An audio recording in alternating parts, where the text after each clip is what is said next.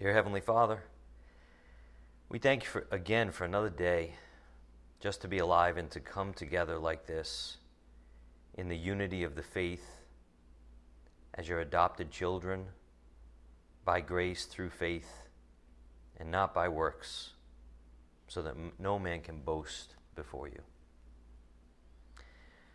Father, we pray for all of our family here at North Christian Church, including those right now that just can't be here for some reason. And we ask that you uh, help them know that we're with them in spirit and give them courage and faith to go on in whatever their test and their battle is right now. And we thank you, Father, for your word and your spirit, and even for getting your word out in the ways that you do, so that even those who can't be here can hear your word and be up to date and be with us.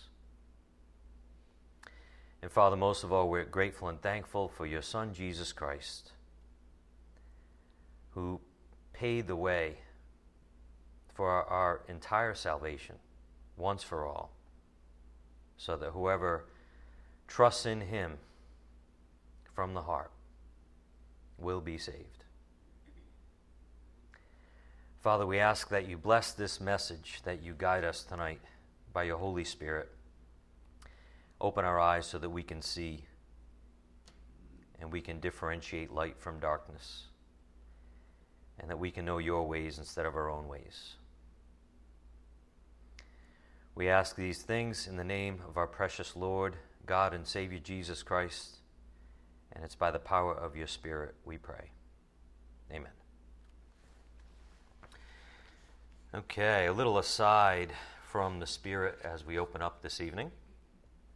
Happy New Year.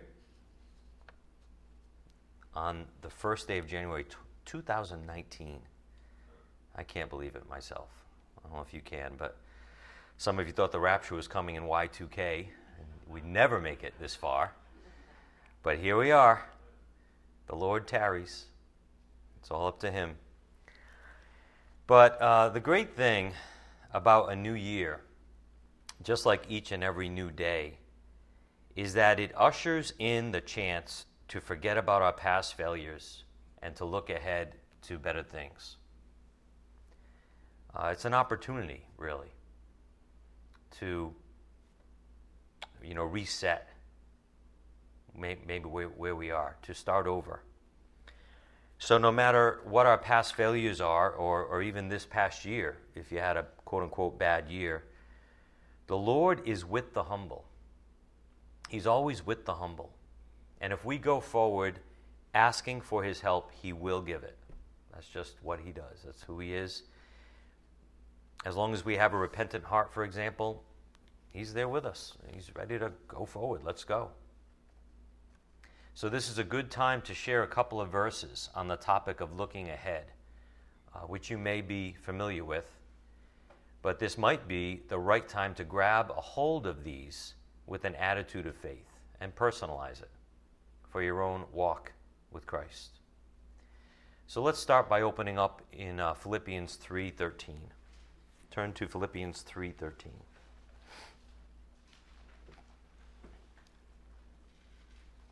The year of our Lord 2019.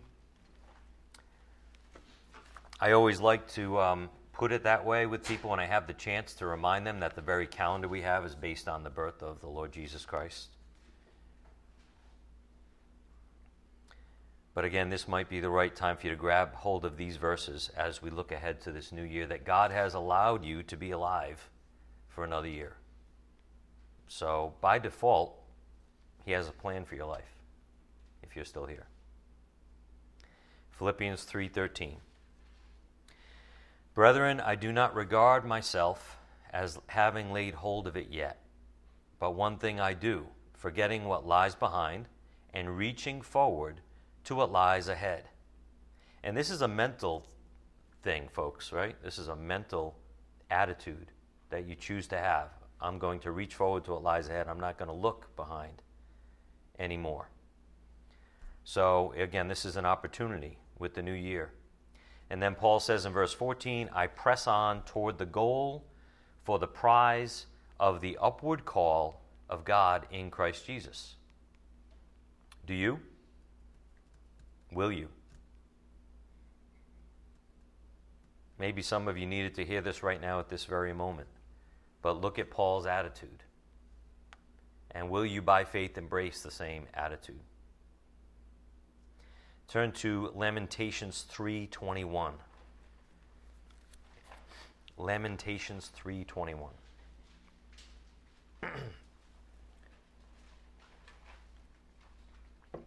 it's a new year. It's an opportunity to forget about this past year at least the things that, you know, dragged you down.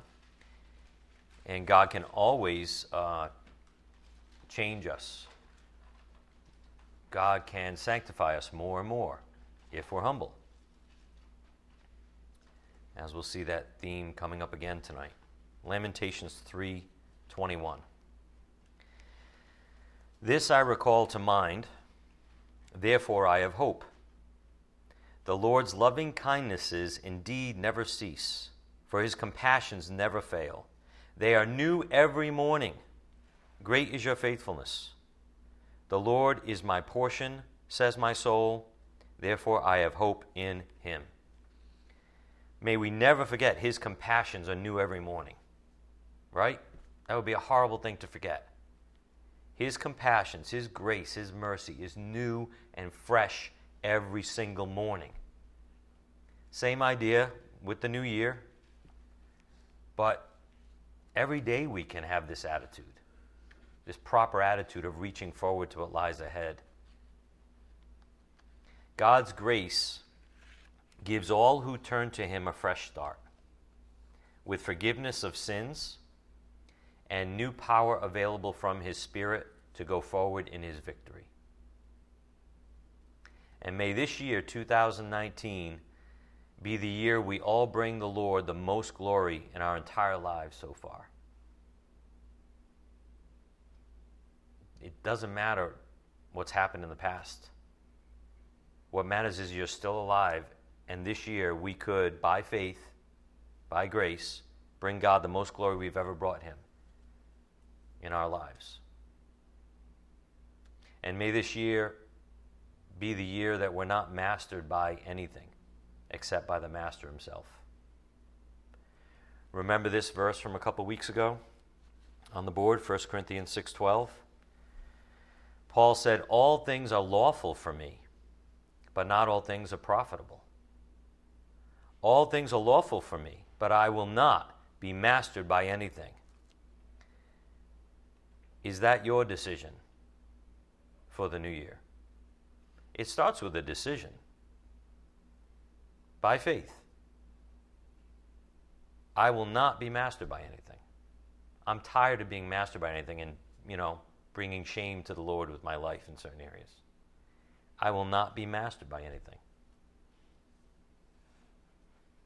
As we learn about the deceitfulness of sin, God will deliver us from the domination of sin in our lives, and instead we'll be dominated by the Holy Spirit.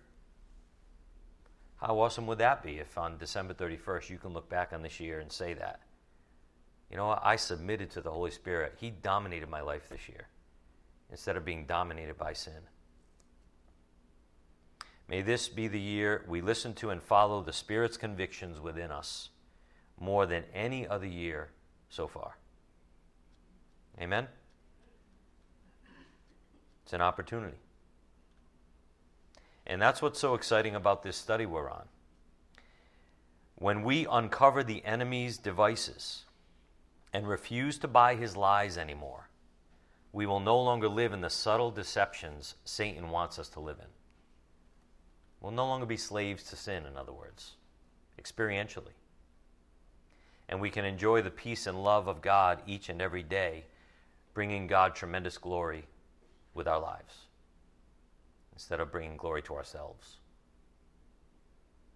So, back to our main subject. We started out on Sunday remembering the conversation in the Garden of Eden. Uh, turn again to Genesis 3, verse 9.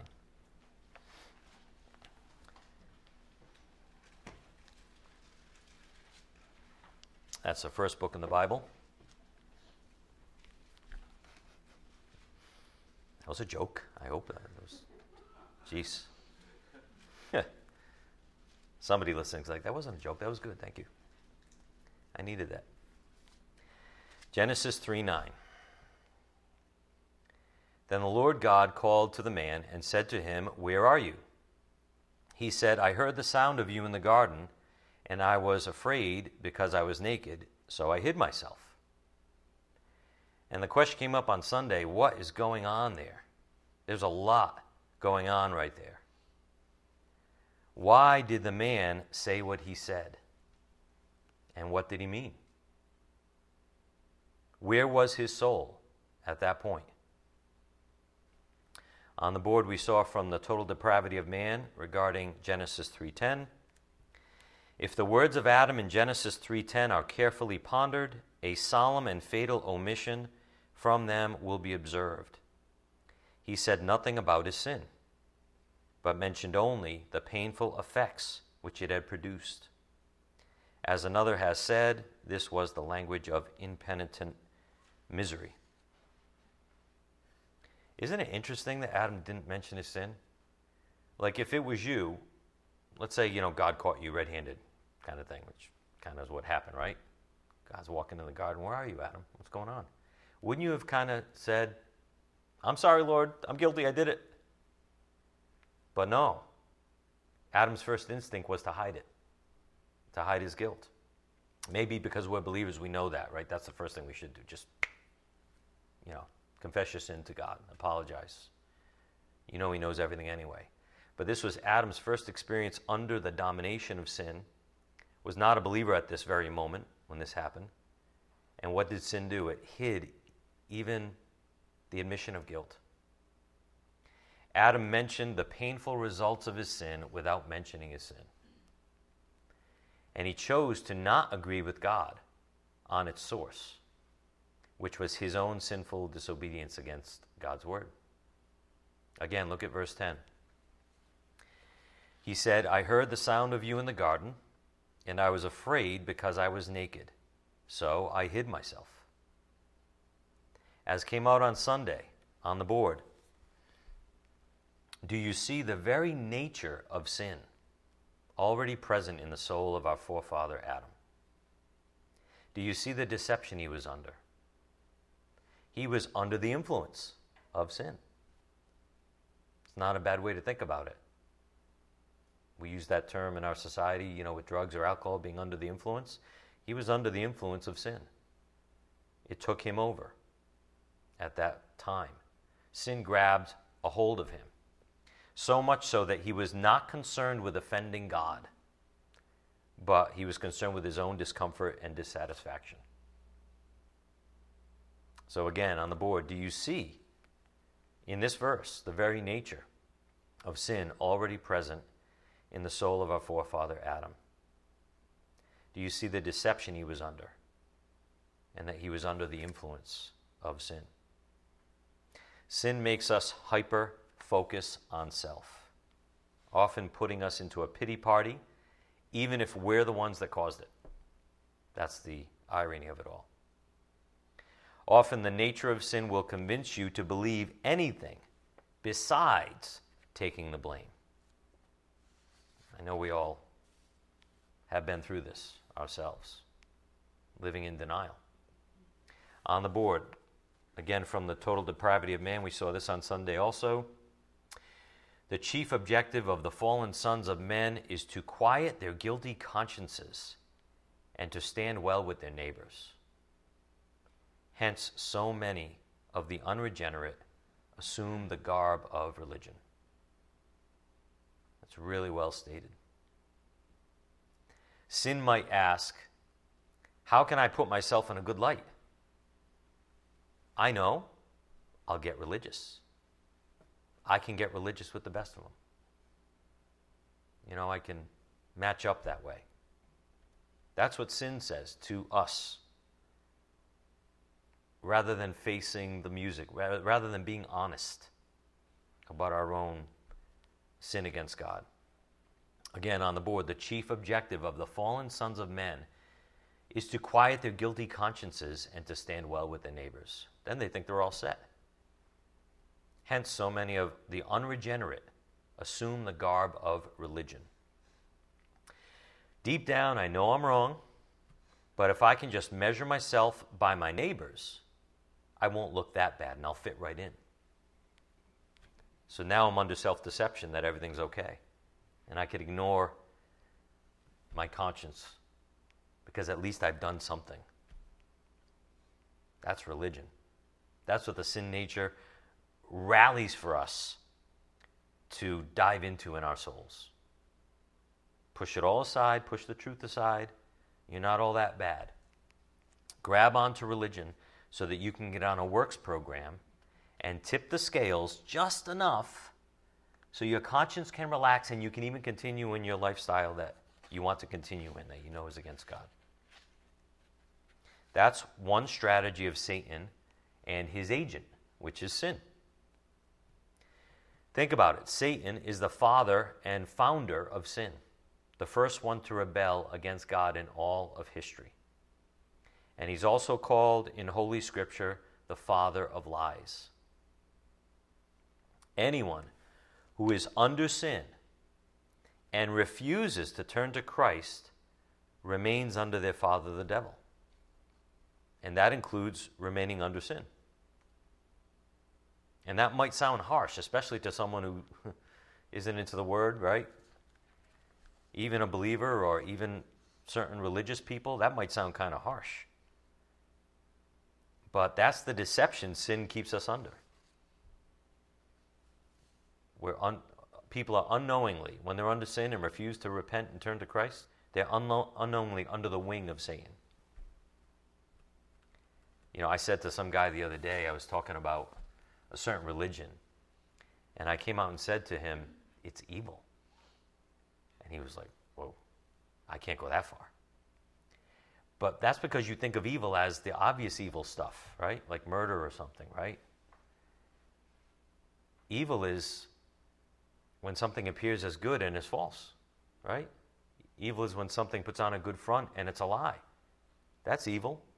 In fact, that, in a way, that's more evil because it's deceptive. But people don't want to hear that. But that's really what evil looks like. Satan is an angel of light, disguises himself as an angel of light. So back to the garden. Were it not for God's grace reaching out to Adam and the woman, they would have remained under sin forever, under the deception of sin forever.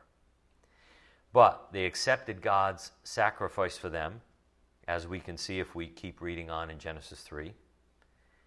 But back to one of Satan's strategies and his agent, sin. He desires creatures to grab onto religion so they can get on a works program and tip the scales just enough so their consciences can relax and ignore the whole truth. That's the quote unquote beauty of religion, and I'm being facetious.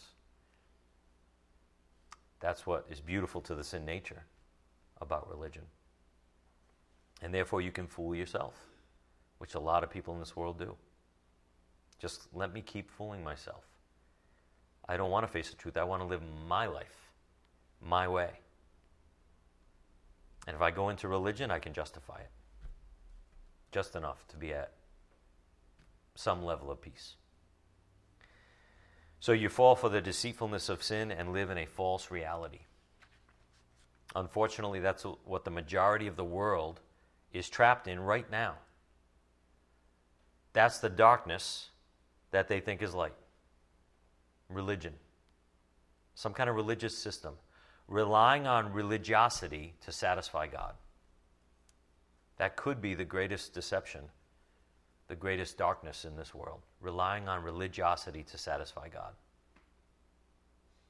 And that's why the Lord sends us all out as evangelists to seek and save the lost, because they're lost and they don't know it, right? They think their religious system is good enough, and they literally have blinders on. They literally have scales on their eyes, thinking it's good when it's evil. So we were encouraged on Sunday by our pastor to examine ourselves regularly, looking for areas where our enemies can exploit us. When's the last time you did that? you know, instead of um, just doing what you think you should do, right? Coming to class or reading the blog or reading your Bible and, and then um, not even thinking about it, not even contemplating it for yourself? When's the last time you looked for areas where your enemies can exploit you or have been exploiting you last year, which is now in the past, by the way? Where does sin or its tentacles often take advantage of me? That's a really productive question to ask if you're willing. Where does sin or its tentacles often take advantage of me? Remember on the board, and again, this came out on Sunday, the sin nature wants to do what Adam first did look at the external results, the difficulties, the strain of life itself, and then, incredibly, it goes so far to turn on God. That's what the sin nature wants us to do, like Adam did. And I personally had an area in my life that I was subtly blaming God for, asking God why. Let's face it, when we ask God why, it's usually not out of faith, it's out of doubt, right? Or anger or um, some kind of unholy dissatisfaction. So during Sunday's message, which, you know, if you were listening, should have hit you right between the eyes to some degree. I personally had an area in my life that I was subtly blaming God for. And I was asking God why. But after Sunday's lesson, I was able to see, and that's kind of the whole point, right? God opening our spiritual eyes to see what's really going on in our lives and in our soul and in our motivation. I was able to see the current results in my life are from my own sin, from my own disobedience to God over the years. So, once again, God is asking us to simply be honest with Him and with ourselves. That's been a recurring theme for a while now. But on the board, sin wants to get your eyes on the external results and the pain you're in, rather than discovering the cause and being set free by agreeing with God on the matter. This is going to come up a little bit later, too, but this is what sin wants to do. This is one of sin's strategies. Sin wants to get your eyes on the external results and the pain you're in rather than being objective, stepping back and looking at the big picture, rather than discovering the cause for your pain and being set free by agreeing with God on the matter. For example, taking responsibility for your own actions over the years, as opposed to asking God why. And that's where freedom comes. Turn again to uh, Proverbs 19:3. Proverbs 19:3. See, sin doesn't want you to discover the cause. Sin doesn't want you to know the truth, not, not the whole truth. Because sin doesn't want you to be free, it wants you to stay in bondage. Proverbs 19:3 The foolishness of man ruins his way, and his heart rages against the Lord. Now, if you think about it, that makes no sense. That's not even logical. The foolishness of man ruins his way. So you ruined your own way by your foolish actions. And then your heart rages against the Lord. That doesn't make any sense. But here's the question When are we being dominated by sin? Or when we all, when you just apply it to yourself, when you're dominated by sin in a certain area, how, how we act, does that ever make sense? how we think, how we rationalize. Do we ever honestly make sense when we're trying to stay in what we want to stay in and justify it? If you think about it, there's no objective honesty. Instead, there's rationalization that any objective person from the outside can see you're falling into. Sound familiar?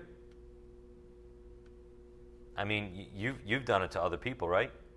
When you could see someone going down a path and staying in a, down a certain road, and objectively you can see exactly the pit they're falling into, and they can't see it. Well, guess what? That happens to you sometimes. You're the one walking down a path that you don't realize or unwilling to admit, and everyone else can see it because they're objective. And you can't see it because you're subjective. You can't see it because you think the darkness you're walking in is light. Or you choose to turn a blind eye to the truth of the situation. And this is hard stuff. This is hard reality. It's like, are you willing to go to God and be honest about your habits, your decisions in the past? Are you willing to take responsibility for the results that have now come in your life, possibly? And say, you know what, if I'm really honest, that's because of this pattern I ha- I've had, possibly over years. So again, look at Proverbs 19:3.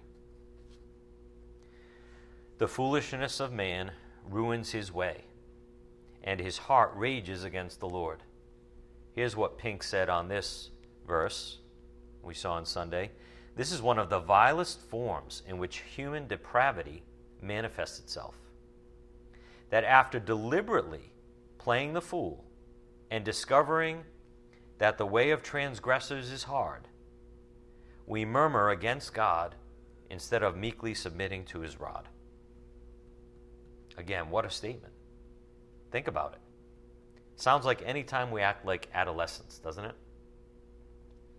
So you, you, you did the wrong thing, you chose to do the wrong thing, you discovered that there's suffering on the end of it, so then you act like a baby and complain against God instead of submitting to his rod. We've all been there and done that, acting like foolish adolescents, unwilling to take responsibility. The good news is there is a way out. There is a way to be rescued from the deceitfulness of sin. And you know what we're back to, everybody? One thing. Anyone want to guess? It's humility. We're back to humility. That's the only reason, that's the main reason that we suffer and continue to suffer. Because sometimes we think we're being humble, and in certain areas of our lives, we're not. Because we're not submissive to His Word. That's how we can tell. We sin in a certain area, often gradually over time, and then we blame God for the results.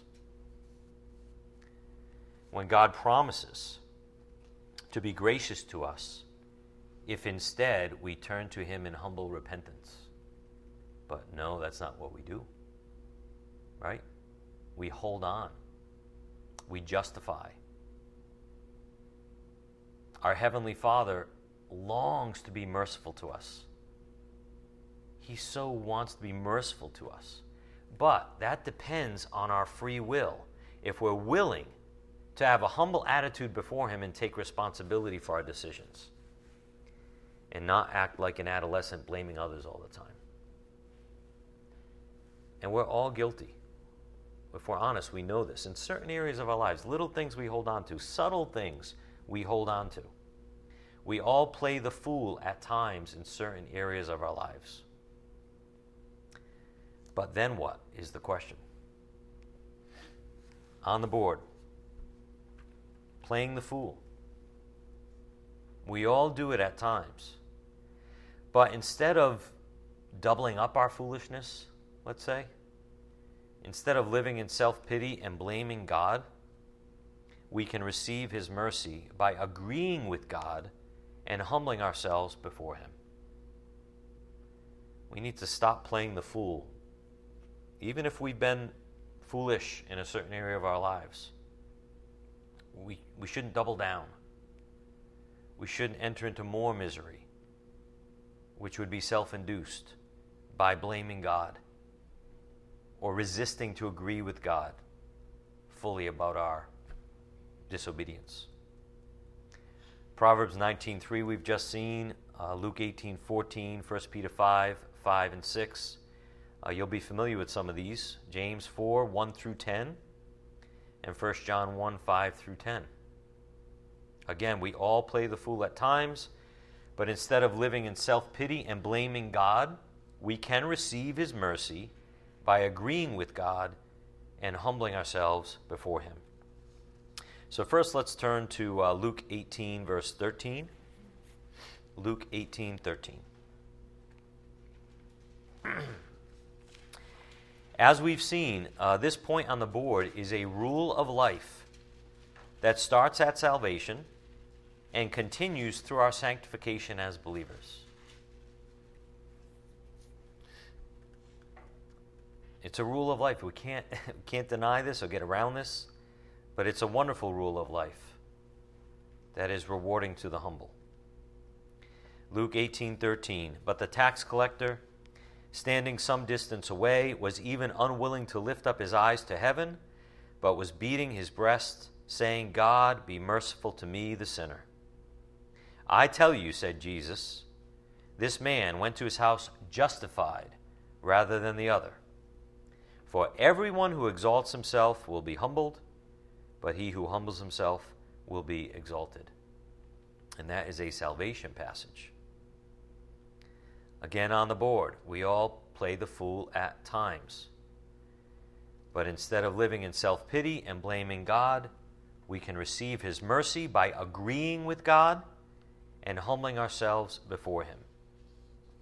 So turn with me to our next passage in 1 Peter 5, verse 5. 1 Peter 5 5. We're back to humility. If we're willing to humble ourselves before Him, even in those areas that we cling to in our lives where we know we're failing, like over and over. Really, the core issue is we're remaining arrogant in that area of our lives. We're resisting God. 1 Peter 5 5. You younger men, likewise be subject to your elders, and all of you clothe yourselves with humility towards one another. For God is opposed to the proud, but gives grace to the humble. Therefore, humble yourselves under the mighty hand of God, that he may exalt you at the proper time. And here's a passage that brings several things together. Things which we've been discussing so far in this series on the deceitfulness of sin. Uh, turn in your Bibles to James 4, verse 1. James 4, verse 1. Now, you might be familiar with this passage, or at least some of it, but let's read it in context keeping in mind the principle from Proverbs 19, verse 3 on the board. Remember this principle in this verse on the board as we read James 4. On the board, Proverbs 19:3. The foolishness of man ruins his way, and his heart rages against the Lord. Look at James 4 1. What is the source of quarrels and conflicts among you? What a great question. Look how it starts. What is the source? Who are you blaming for your problems and struggles, in other words? What is the source of quarrels and conflicts among you? Is not the source your pleasures that wage war in your members? 99% of the time? Right? Is not the source your pleasures that wage war in your members? You lust and do not have, so you commit murder. You're envious and cannot obtain, so you fight and quarrel. You do not have because you do not ask. You ask and you do not receive because you ask with wrong motives, so that you may spend it on your pleasures. There's another aspect of deceitfulness of our sin natures we talk ourselves into the fact that we're doing the right thing for the right reasons, when often, if we're honest and we examine our motivations, we're doing it for selfish reasons. Why? Because the sin nature is that deceptive. We even convinced ourselves we're doing it for the right reasons. When way in the back of your head, you know that you, you want to agree with verse 3. You ask with wrong motives so that you can spend it on your pleasures. way in the back of your mind, you know that's why you helped the lady across the street. Some deviant way to, you know, spend it on your own pleasures. Maybe to get a tip, maybe other people are watching, whatever. We can go on and on. That's religiosity, by the way. That's our religious side, the sin nature panders to, and says, You're doing this for the right reason, right? We talk ourselves into it. We're so foolish, right? Hmm. Back to verse 1 what is the source of your problems? Verse 3 You ask and do not receive because you ask with wrong motives, so that you may spend it on your pleasures. You adulteresses, do you not know that friendship with the world is hostility toward God? Therefore, whoever wishes to be a friend of the world makes himself an enemy of God. Or do you think that the Scripture speaks to no purpose? He jealously desires the Spirit which He has made to dwell in us. But He gives a greater grace. Therefore, it says, God is opposed to the proud, but gives grace to the humble. Submit, therefore, to God. There's our base problem right there. You think you're humble, but you're unwilling to submit to God in a certain area of your life. You're being arrogant. There's our base problem, even as believers. We're unwilling to submit to God and His ways in certain areas of our lives. And God's trying to help us let it go. Stop deceiving ourselves in certain areas that we're being humble, in an area where we're not submissive. Submit, therefore, to God. Resist the devil, and he will flee from you. Draw near to God, and he will draw near to you. Cleanse your hands, you sinners, and purify your hearts, you double minded. Be miserable and mourn and weep. Let your laughter be turned into mourning and your joy into gloom. Merry Christmas, right? Sound familiar? Let your laughter be turned into mourning and your joy to gloom. Why? Because it leads to true good in our lives. Look at verse 10. Humble yourselves in the presence of the Lord, and he will exalt you. Humility is a real thing.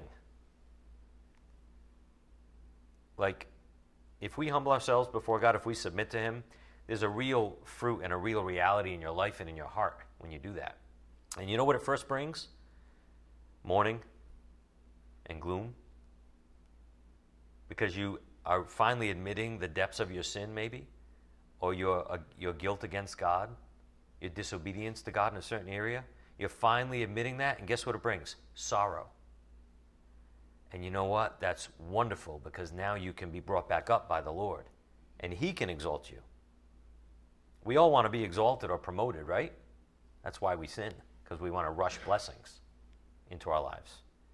We all want to be exalted or promoted, but it's subtly on our own terms, at least in certain areas of our lives. But God says, if you will turn to me and, and you're honestly willing to do it my way, I'll exalt you at the proper time. And it will be legitimate. It'll be real and lasting and satisfying because it's from me. No more self induced misery. No more wallowing, right? In self pity and blaming God very subtly. But why, God? We want it on our own terms. But only when we honestly humble ourselves before the Lord in each area of our lives.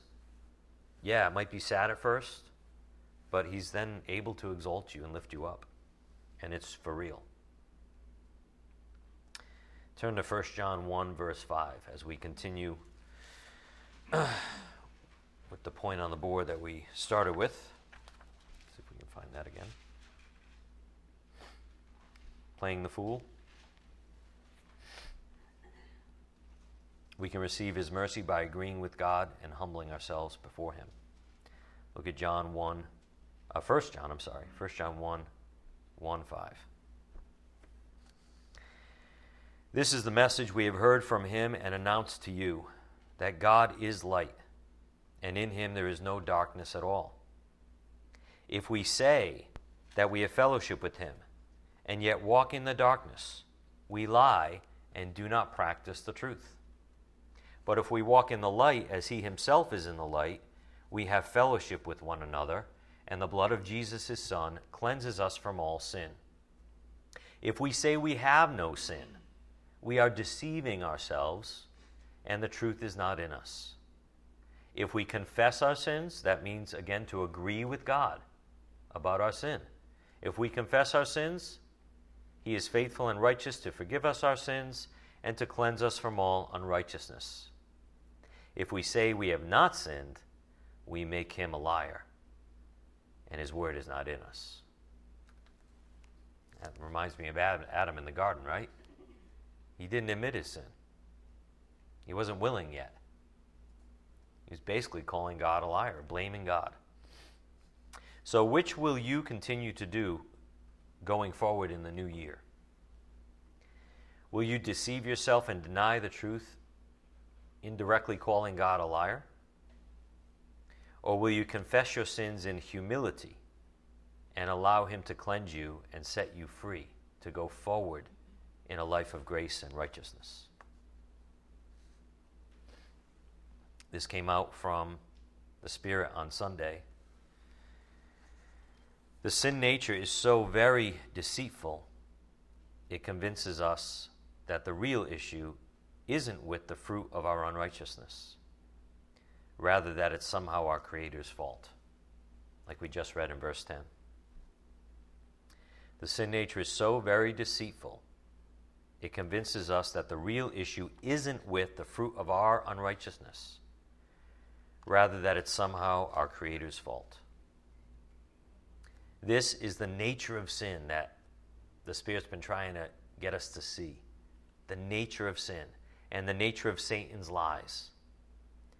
Anything to quell the burning conscience within us so that we can just keep living the life the way we want to and end up suffering for it. But that just leads to more and more misery. We have to beware of the trap of self justification. And this is why, like Pastor asked us to do on Sunday, we have to examine ourselves to see where sin is exploiting us. Because I'm willing to bet we all have an area of our lives that we're self justifying right now. We don't see it because we're unwilling to see it. But are you willing to now examine your lives and see where maybe your motives are wrong? See where maybe sin has been taking advantage of you? Drawing you in with small things, no big deal things that lead you down a path of destruction and reaping what you sow? We got to be on guard for self justification. But to do that, we have to examine ourselves. We can talk ourselves into anything, let's face it. We're pretty good at it because we've done it all our lives, being born in sin. And why do we do it? Let's be honest about why we do it. To enable ourselves to continue in a lifestyle that satisfies our own lusts, whatever those might be. That's why we self justify. You could have a lust for shopping, for spending money. You could have a lust for anything. It could be anything. And sin is willing to do anything to keep its little binky in place, to not give it up. Sin will deceive you to the nines so that you can just hold on to your little binky. It's not a big deal. Whatever that little lust may be that you refuse to let go of. And for this end, the flesh is even willing to blame the Creator for its own bad decisions, even subtly blaming Him by asking why. But the Bible says God is the source of good, as we know. God is the source of good, He's not the source of evil. All good things come from Him, but bad things come from sin itself. We could trace it all the way back to the sin nature. We could trace it back to the total depravity that we're born in. And we will see it if we're willing to trace it back. And it's painful at first. Your laughter is going to be turned into mourning for a while, your joy to gloom for a while. But if you humble yourselves before the Lord in that way, He can exalt you, like for real, and change your life and change your heart in that area and set you free from the bondage. That's what I'm looking forward to this year, in the new year. We were given an important reminder on Sunday on why we mustn't blame God for the pits we end up in. Turn in your Bibles again to James 1:13.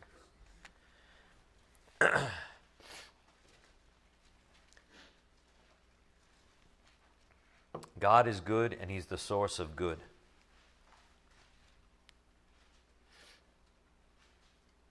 We mustn't blame God for the pits we end up in, even though we often subtly do so.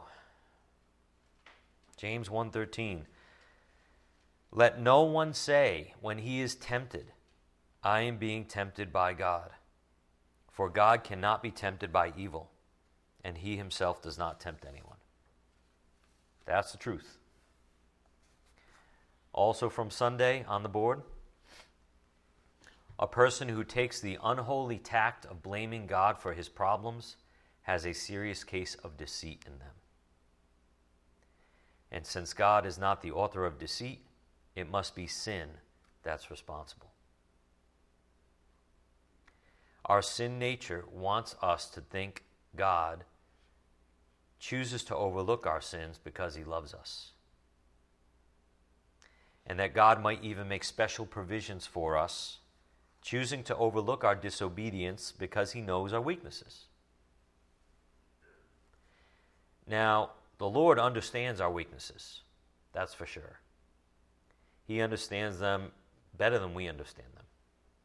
He became a man, he was tempted in every area, yet without sin, in Hebrews 4:15.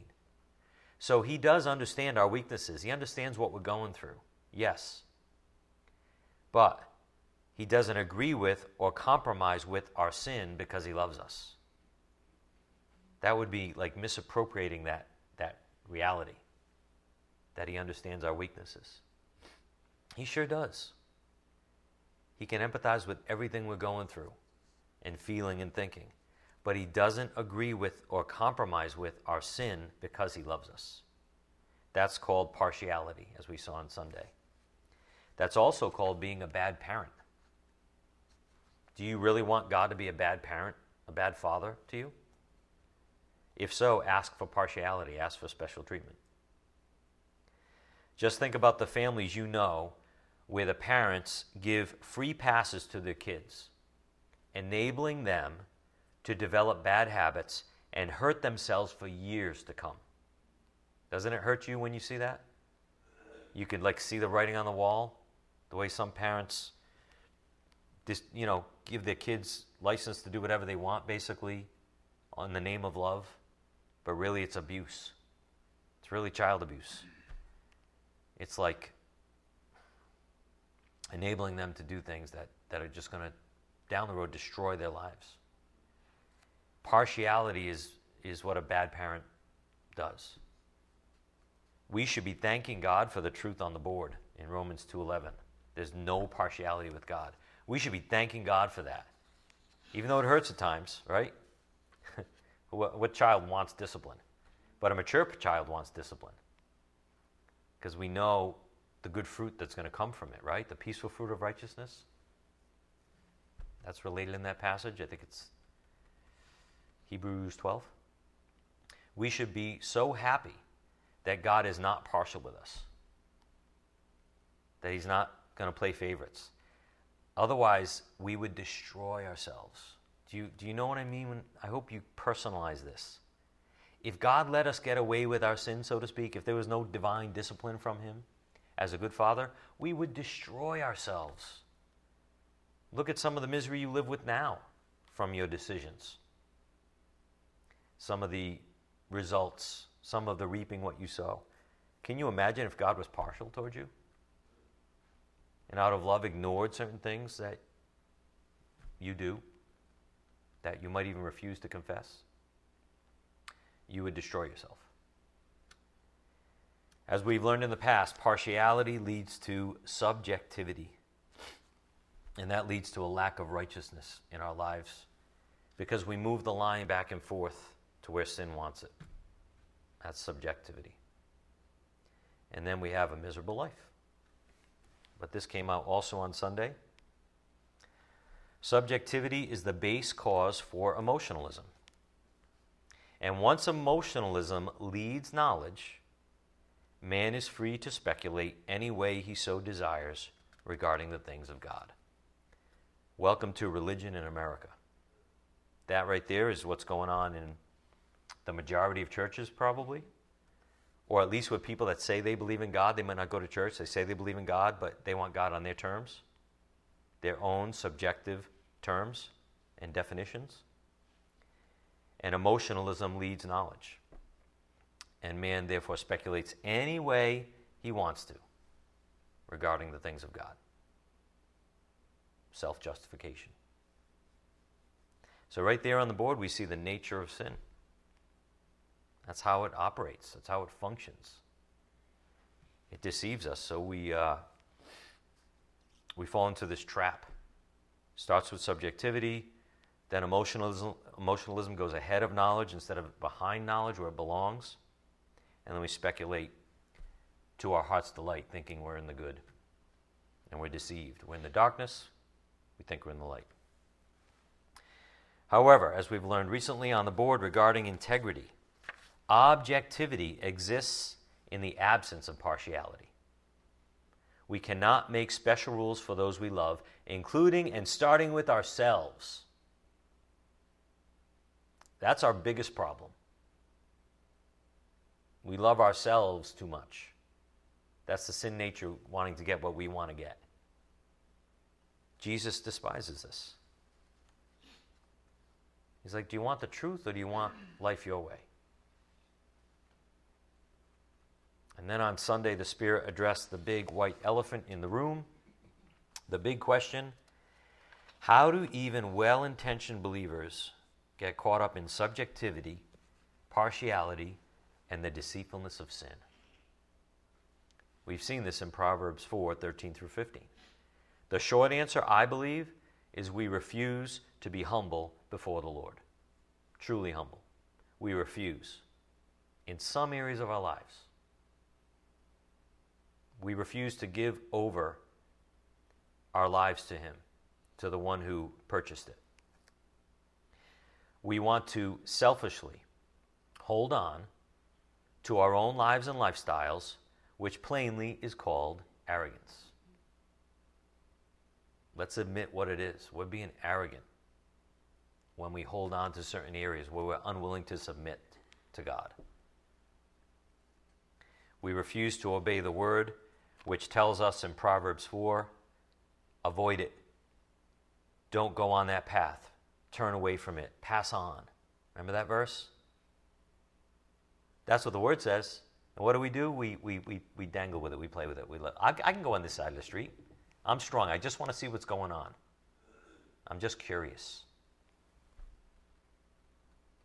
And then what happens too? This came out on Sunday. This is kind of big. We often get tired and one down. I don't know about you, but when I'm tired, I'm vulnerable. I'm susceptible. I, will give in. We even fall into arrogance and self justification more when we're tired, don't we? But we know that whenever we let our guard down, for whatever reason, that's one reason, sin sneaks in. It's waiting for opportunities to do something against God, to not bring glory to God. So, some great wisdom came out on Sunday regarding not putting ourselves in that position. And I don't know if you caught it, but I did. Get some sleep. Get more sleep. and it might sound kind of foolish, but um, I've, I've shared this with you in the past, I believe. On really bad days, when I have a really bad day, I, on purpose, go to bed early. I won't even brush my teeth. I'll just dive into bed. I got to forget about this one. I got to put this in the past. Knowing that His grace is new and fresh in the morning, right? Thank God for that, right? On those bad days you can just put behind you, Thank God we can go to sleep. So we started with that tonight. Looking forward to what lies ahead. His grace is new and fresh every morning. How about this idea? Take a nap. Right? Any of you like that idea? Some of you are like, yeah, that's great. Some of you are like, that's so stupid. But this doesn't mean be lazy. Take two hour naps every day, right? So you don't work. This doesn't mean that. But here's what we're talking about in context, right? If you know you're susceptible to temptation because you're tired, take a nap. Stop trying to be the hero. Stop trying to, um, whatever, you're almost boasting in your flesh in a way. I can get through this. Take a nap. Do what you got to do to not be in a vulnerable position. And don't be embarrassed or ashamed about taking a nap like I was when I was younger, right? You're young, young person. Oh, I don't need a nap, and that's for old people and this and that. Maybe, just maybe, it's wisdom. Saying, get out of the bad situation or get out of a susceptible situation. Because you know when you're tired, you're weak. So, what are you going to do about it? How are you going to change your habits in this new year? Are, are you going to change anything? Are you willing to change anything? Or are you going to stay in your stubborn arrogance that you can handle it and stay on the side of the road, you know? We can't handle it. And the more we're willing to admit we're weak, the more He'll make us strong, right? That's just how it goes. But you got to be humble to admit how weak you really are and how unable you really are in your flesh. And here's what we'll close with tonight. Um, I'm not going to get through everything I want to, but you know yourself. And we're all different. We're all slightly different in our souls. I originally wrote in my notes, we're all built differently. But we're not talking about physical, right? We're all built different, differently that way too, I guess, but we're all built differently soulishly. So you know yourself. You have to listen to what you know about yourself. You have to be aware of that. Kind of like examining yourself, right? For where the, where the sin takes advantage of you. You know yourself. So avoid positions that make you vulnerable to sin. And this is why what's good for one person or okay for one person might not be good for you, and vice versa. You know yourself. Obey what the Spirit is telling you in your conscience about yourself. Conscience. And where you're weak. Obey Him. Don't shut Him out. Consider taking a nap when you know you need to be recharged and avoid giving into sin when you're tired. Consider that form of surrender, even. I'm too weak to handle this, Lord. Thank you so much for sleep. I'm going to enjoy the blessing of a nap. And uh, I don't know about you, but many times I've gotten up from that short little nap and feel totally refreshed, not vulnerable anymore, ready to go, like filled with the Spirit again. So just something to think about. Um, I'm going to have to close a little bit earlier than I wanted to, but also just think about, you know, the cumulative effect of little sins. This has been on my heart lately, personally, that God's been showing me the cumulative effect of a lot of little decisions, you know, that we think are no big deal. Do you remember uh, came up a couple weeks ago? Have you thought about the fact that you probably watched television almost every single day for 30 years? How can that not have an effect on us? And what is that? That's no big deal, right? It's one day, one program. 30 years of that, how can that not have a cumulative effect on you? And that's what sin lies to us about. It's like, just do these little things that are no big deal. They might not even be sin in, in themselves. But if you know the path that takes you down, or you know you're being brainwashed by something over time, slowly, then maybe you might want to change up your routine a little bit. So you don't fall into the same pit of misery and deception that you do we all do in different areas of our lives because of what we've submitted to. So, just a couple th- things to think about, and we'll uh, continue with class on Thursday evening. Father, we thank you so much for your word. It's just so enlightening. It lights our path. And we ask, Father, that you help us truly be humble before you in every area of our lives, to be submissive towards your word and your spirit. And show us the light, Father, so that we can see the truth, so that we can be set free as you've intended. That's what Christ died for, Father, to give us true freedom. Help us live in your word, in your truth, and help us bring it out, Father, to a lost and dying world that needs it so desperately. Help us to save people from religiosity, open their eyes to the truth that you're the only way and the truth and the life. And no one can get to you except through Christ. We ask your blessing upon us all as we leave this evening. It's in Christ's precious name we pray by the power of your Spirit. Amen.